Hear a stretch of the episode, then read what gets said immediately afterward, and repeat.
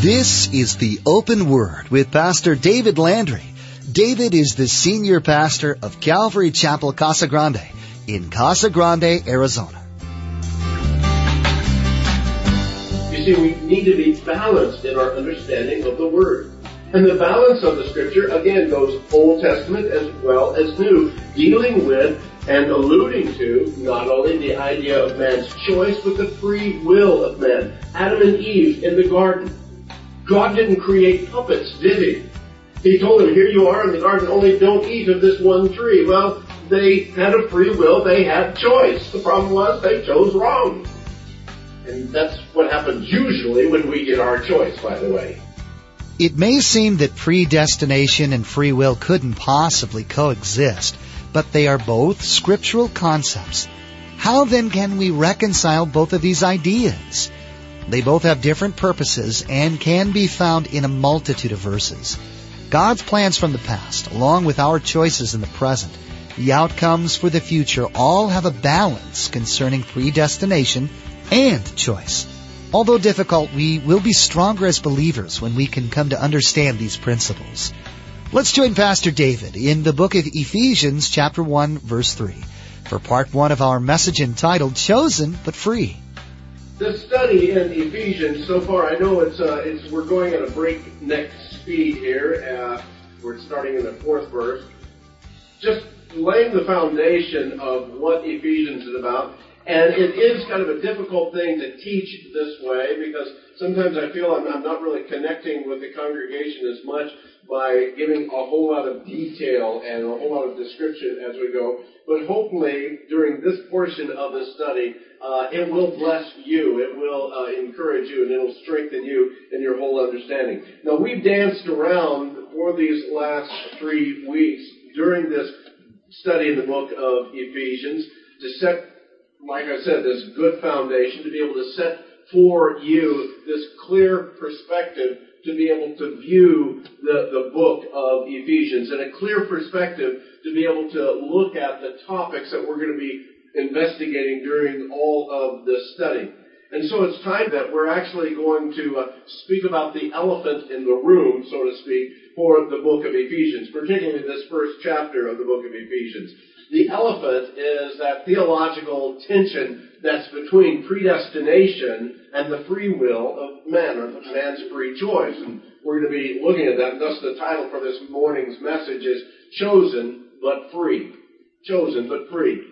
So I want to begin reading the passage again, and as I shared with you, I'm going to read verse 3, though we looked at it in quite detail. I'm going to read on through verse 14 because I want you to know and understand the context of all that we're speaking. And there's no way for me to cover all these 14 verses in one setting. Well, there probably is, but you know me, I wouldn't be able to do that myself. But uh, I, I, do want to read it. I want to bring it into the context, okay? So beginning in verse 3 of Ephesians chapter 1, we read, Blessed be the God and Father of our Lord Jesus Christ, who has blessed us with every spiritual blessing in the heavenly places in Christ just as he chose us in him before the foundation of the world, that we should be holy and without blame before him in love, having predestined us to adoption as sons by Jesus Christ to himself, according to the good pleasure of his will, to the praise of the glory of his grace, by which he made us accepted in the beloved. Verse 7. In him we have redemption through his blood, the forgiveness of sin according to the riches of his grace, which he made to abound toward us in all wisdom and prudence, having made known to us the mystery of his will according to his good pleasure, which he purposed in himself, that in the dispensation of the fullness of time he might gather together in one all things in Christ, both which are in heaven and which are on earth, in him. Verse 11. In him also we have obtained an inheritance, being predestined according to the purpose of him who works all things according to the counsel of his will, that we who first trusted in Christ should be to the praise of his glory. In him you also trusted, after you heard the word of truth, the gospel of your salvation, in whom also, having believed, you are sealed with the Holy Spirit of promise, who is the guarantee of our inheritance until the redemption of the purchased possession to the praise of his glory. It's all about him. That's the thing we need to remember in all of this. It's all about God we are the recipients of the blessings, but it is all about Him. But let's, even before we get into the verses, I want to look at the conflict first. I want to look at the conflict of what to do with that issue of predestination and the free will of man. Predestination is very clear in these passages, and in the past, as I've taught through Ephesians, I had one guy come up to me as we were going through this because I didn't take the time to really lay it out as well as I am this time. And he came up to me as I was, or after the teaching, he came and says, "Well, you sound very much like a Calvinist to me." And if you know what that is, um, I'm not one. Okay, uh, I just want you to know that. Uh, but yet there are places within the Scripture that we see this predestination very, very clearly. If we're to be honest with ourselves, we have to agree that both of these issues are seen throughout the scripture, both in the Old Testament as well as in the New. And so in all honesty, neither predestination or election nor the free will and the choice of man can be denied. And neither of them can be overruled by the other. So that's the tension that we have of these two concepts. And rabbinical and biblical scholars for, for years, they've debated this issue. Rabbinical scholars dealing with Old Testament situations of, of the same thing, predestination, election, and then the free choice of man. And, and even biblical scholars of recent years continue to debate these issues. Volumes have been written. Denominations have been split and reformed. So we probably won't settle the issue today. Okay, I just want to uh, encourage you on that. We're probably not going to settle it uh, completely. The best I can hope for is to give you some understanding so that at least it'll open up the possibility of being able to accept them both. Because I believe that that's the way that we need to take it. Now you might ask, or some might ask, well, how can we accept them both since there's this irreconcilable contradiction to each other? Well, let me begin by saying that the, the question is wrong because there's not an irreconcilable contradiction between the two. Let me ask you this question. Can a slave or someone imprisoned be free at the same time? Can a slave or someone in prison be free at the same time. On, the surface, it would sound, well, no, if you're a slave, you can't be free. That, or if you're in prison, you can't be free. But if you understand the uh, whole idea and the concept that a man can be a slave to his passions and to his desires, and yet he can be very free to, to move around. Also, we understand even as, as believers uh, we understand full well that an individual can be imprisoned. He can be behind prison bars, the steel bars of a prison, and yet be free in, in heart and soul and mind because, again, his trust and his faith is in Christ. We know that not only in our prison systems here in the United States that have people who have come to Christ since being in prison, but also in other countries where they are imprisoned because of their faith in Christ yet they are free, though they are imprisoned. And even Paul, the author of much of our New Testament, even as he wrote Ephesians, he was imprisoned. He was in chains, real metal chains. And yet, I, I don't think any of us would ever doubt the fact that Paul was a free man, free of spirit, free of understanding, free in Christ. So we look at these two things, we look at these conditions, we look at these positions, being slave and at the same time being free, and they can be totally different in concept and purpose and outcome, and yet still they can exist at the same time together. Am I making sense to you there? Is that connecting? Because that really is the issue that we look at here with predestination and free will. That they are different different in concept, different in, in purpose, uh, even different in outcome, but yet they also coexist together. They're both biblical concepts.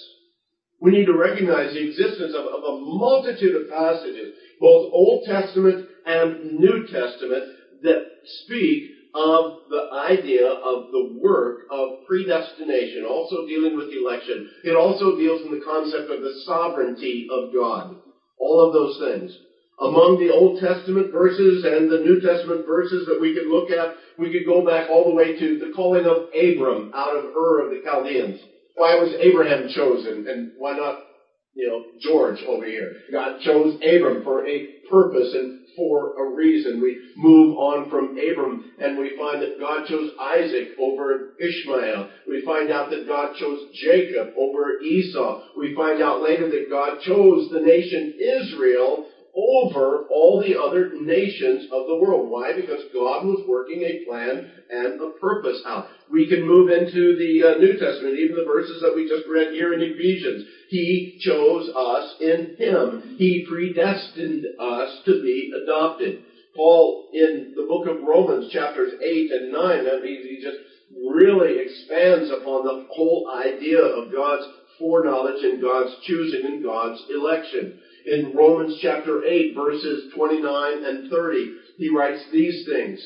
For those whom God foreknew, he also predestined to be conformed to the likeness of his son. And those he predestined, he also called. And those he called, he also justified. Those he justified, he also glorified. And then in chapter 9, he writes, So then, it's not to him who wills, nor to him who runs, but of God who shows mercy. Therefore, he has, God has mercy on whom he wills, and on whom he wills, he pardons. Now those are some tough passages, and I understand that. But if we understand completely, again, the whole concept of these things, it makes it, again, so that we can receive it and we can be stronger as believers because of it. Jesus himself told us in the Gospel of John, chapter 6, verse 44. He says, No one can come to me unless the Father who sent me draws him. Say, Pastor, that's, that's pretty strong predestination stuff. That's pretty strong election stuff. How do you get around that? By looking at the balance of the scripture. You see, we need to be balanced in our understanding of the Word. And the balance of the scripture, again, goes Old Testament as well as New, dealing with and alluding to not only the idea of man's choice, but the free will of man. Adam and Eve in the garden. God didn't create puppets, did he? He told them, here you are in the garden, only don't eat of this one tree. Well, they had a free will, they had choice. The problem was they chose wrong. And that's what happens usually when we get our choice, by the way in Joshua chapter 24, at the uh, end of Joshua's life, after he had led the children of Israel into that promised land, he understood again the, the wickedness of our own choices, and he understood that, that as they continue to grow in that land, they're probably going to slip away from the Lord. And he tells us in Joshua 24 verse 15, he's speaking to Israel there and he says, choose for yourselves this day whom you will serve rather the gods which our fathers served or the gods of the Amorites. They had to choose. But they were the chosen people. So how do we justify that? They were the chosen people elected by God. And yet Joshua is saying, choose who you're going to serve. A little bit later, Elijah, the great prophet of the Old Testament, he came to the people during this whole battle of the uh, the prophets of Baal, and he speaks to them in 1 Kings chapter 18, verse 21. And Elijah came to all the people and said, How long will you falter between two opinions? If the Lord is God, then follow him. But if Baal, then follow him. Man's choice. And he's speaking to the people of Israel, those who were the chosen ones, the ones who God called as his own. We slip over into the New Testament and Jesus speaking in Matthew chapter 11 verse 28. He gives this open invitation, very open invitation. He says, come to me, you who are the elect, if you're weary and burdened. No, that's not what he said. He says, come to me, all you who are weary and burdened, and I will give you rest. A very open, evangelistic invitation for all that would come. The, the very passage almost all of us know, John 3, 16. For God so loved the world that he gave his only son, that whoever believes in him would not perish but have eternal life. Paul writing to Timothy in 1 Timothy chapter 2 verses 1 to 4, he speaks to Timothy uh, again. He says, I urge then first of all that requests and prayers and intercession and thanksgiving be made for everyone. Because this is good and it pleases God our Savior who wants all men to be saved and to come to a knowledge of the truth. God's desire, according to the apostle Paul, is that he wants all men to be saved. God's desire, according to scripture, is that the invitation is wide open. Whosoever will may come. Peter tells us in 2 Peter chapter 3 verse 9, says that the Lord is not wanting anyone to perish, but everyone to come to repentance. So on the one hand, we have those that are very chosen. We have that predestination. We have that election. On the other hand, we have the free choice and the will and the whosoever's of the Bible. I like what Dr. Uh, Anders, who wrote in the Holman's New Testament commentary, wrote in dealing with this whole idea of predestination or the sovereignty of God uh, versus free will. And he writes this. The Bible teaches that God is sovereign. The Bible also teaches that people can make choices. If you try to merge the two ideas, you'll distort the truth. If you try to remove all tension between the two, you'll destroy one or the other of the truths and possibly both of them. We say there's a, an apparent mutually exclusive truth because the truths cannot actually be mutually exclusive. And what he means by mutually exclusive is, in essence, you have to have one or the other. You either have to have the predestination, you have to have the sovereignty of God, or you have to have free will. And he says that's not necessarily true. They both exist in the Word of God. Thus he continues. He says, if they were mutually exclusive, in other words, not able to have both of them at the same time, if they were mutually exclusive, then God would become the author of the impossible and perhaps even of nonsense. Why? Because both of them are in His Word. Why would He put both of them in? He writes on, he says, they appear, they appear to us as mutually exclusive because of a limitation either of our information or intelligence or both. The two truths are not mutually exclusive to God. He has them both. So, how do we deal with that? Do we have to commit intellectual suicide in order to say, okay, yeah, I'll, I'll take both of them. I just throw, you know, logic out the window. No, I don't believe that you have to commit intellectual suicide to be able to receive them. And here's a couple of reasons why. Number one, an infinite revelation, an infinite revelation will always take a finite mind beyond its intelligence. I'll say it again. Infinite revelation will always take a finite mind beyond its intelligence. To help you understand that. Some of you have dogs. I know some of you have dogs.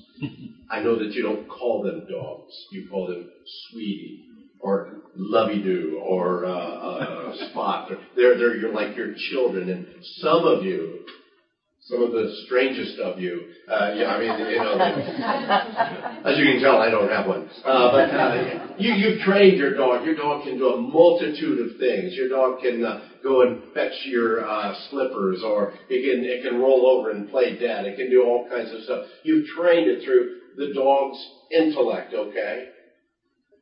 I dare say none of your dogs, and, and I, I, I don't want to again offend you at all on the intelligence of your dog, but none of your dogs will ever be a physics professor. just incapable. Just incapable. because they are limited in their intelligence. I know your dog isn't, but most dogs are limited in their intelligence. In the same way, we, in our finite mind, there's no way we can comprehend some of these truths to the utmost because it is an infinite revelation. Take, for instance, the fact that most New Testament believing evangelical churches stand by the doctrine of the Trinity. And yet to logically and clearly define the Trinity is, is an endless task. It's, it's nearly impossible. Why? Because it is an infinite concept, and we try to explain it in our finite minds. And don't tell me about, you know, water, steam, and ice. It doesn't work that way. Don't speak to me about the fact that I'm a grandfather, a father, and a son all at the same time. That's not the same as the Trinity. Don't tell me about the egg. You've got the eggshell, you've got the yolk, and you've got the white of the egg. It's not the same as the Trinity. We see it within Scripture, but to be able to explain it in a, in a very clear and fully understandable way, it is an infinite concept that we try to pull into our finite mind. The second reason that I don't believe that we commit intellectual suicide by believing that there's both free will and also predestination or the choice or the election of God is, is that if we know anything about God, we've got to realize that we will never know everything about God this side of eternity. As a matter of fact, the, the more we learn of God, the more grand He becomes. The deeper we go into our study of God, the, the wider the, the expanse of who He is. And that's why we have to come to the place where the Apostle Paul tells us in Romans chapter 11. He says, Oh, the depth of the riches, both of the wisdom and the knowledge of God. How unsearchable are his judgments and his ways past finding out. For who has known the mind of the Lord, or who has become his counselor? Who has first given to him, and it shall be repaid to him? For of him, and through him, and to him are all things, to whom be glory forever. Amen. I think Paul just kind of got to that. Man, God is just so far beyond our comprehension. We can't even begin to get there. Quickly, the, the third reason for the fact that we don't commit intellectual suicide is if we attempt to present the concept of God's plans and God's purposes into a tidy little box of six or five or seven points, then we've created for ourselves what's been called a manageable deity. We brought God down to a form that, that now we can grasp, we can understand, and in essence, we control by our logic how God moves and how God doesn't move. And that's a dangerous place to be. Therefore, I don't believe that it's intellectual suicide to say that the Bible teaches both human free will and divine election. I don't fully understand it, but I have no problem embracing them both. So having said that, we need to understand that what we're going to be looking at in these verses does not negate the other. Some have shared with me the way that they best understand this whole idea of predestination and free will is as we go into heaven across the, the, the top of the gates entering into heaven, there's this big sign that declares, whosoever will may come. And then as you walk through that gate and you turn around and you look at the backside of it, and it says chosen before the foundation of the world. That's a nice, easy way to understand it, but again, it's, not the fullness of it. We understand that, but that's fine. I, I have no problem with that. We come to an understanding that it's the choice of God in the past, working in our choice of the present, looking toward a completed work in the future. It seems that more and more people are getting caught up in a works-based expression of their faith. Ephesians 2:8 says, For by grace you have been saved through faith, and that not of yourselves, it is the gift of God. This is the book Pastor David is currently teaching through, Ephesians. You can get a free copy of today's teaching at our website. Simply log on to www.theopenword.com. That's theopenword.com. Although the open word is a huge blessing, we pray that it's not your only source for the teaching of the Word of God. It's our hope that you're attending a church that teaches God's Word from beginning to end. If not, we'd like to invite you to join us at Calvary Chapel of Casa Grande for worship on Saturday evenings, Sunday mornings, or Wednesday evenings. For service times, driving directions, and more information, log on to theopenword.com and follow the link to the church website. Finally, we want to encourage you to follow us on Twitter, The Open Word Radio, or log on to theopenword.com and follow the link right there on the homepage. Well, that's all the time we have for today. You've been listening to The Open Word with David Landry. Please join us next time as Pastor David continues teaching verse by verse through the book of Ephesians. That's next time on The Open Word.